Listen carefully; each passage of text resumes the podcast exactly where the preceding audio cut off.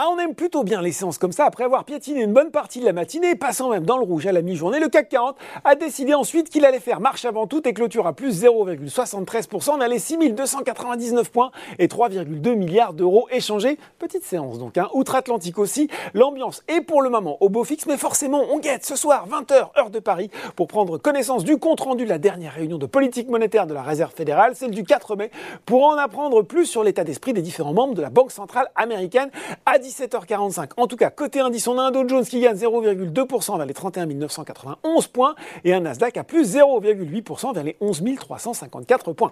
Allez, tout de suite, on regarde les hausses à Paris et on commence euh, par Forestia, l'équipementier auto finit en pole position du SBF 120. Par ailleurs, aujourd'hui, on a appris que BlackRock dépassait les 5% du capital et des droits de vote. Derrière, on va retrouver Société Générale, Technip, Énergie M6 et puis sur le CAC 40 derrière Société Générale, c'est Total Énergie qui avait le plus de jus. La majeure tenait ce matin son assemblée générale des actionnaires. Ceux-ci ont d'ailleurs euh, validé à 89% la résolution climat du groupe, qui a par ailleurs annoncé l'acquisition de 50% de Clearway Energy Group, cinquième acteur des énergies renouvelables aux États-Unis. Elle était enfin sur le SRD, euh, que Compagnie des Alpes était sur la pente très ascendante, 4, plus 14,5%. Et oui, à l'occasion de la publication de ses résultats semestriels, le groupe a rehaussé ses perspectives annuelles. Il vise désormais un chiffre d'affaires et un excédent brut d'exploitation supérieur à ceux de l'exercice de référence 2018-2019 dès l'exercice en cours. Jusque-là, eh bien, ce retour au niveau d'avant-crise était attendu lors de l'exercice 2022-2023. Du côté des baisses, Sodexo n'était pas dans son assiette. Le groupe de restauration collective renonce à une cession minoritaire de son pôle avantages et récompenses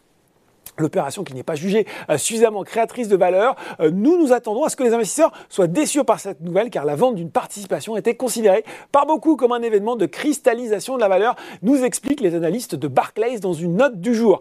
McPhee Energy, ICAD et Altaria se replient également et puis sur le CAC 40, c'est Hermès qui finit en queue de peloton devant Schneider Electric et Orange.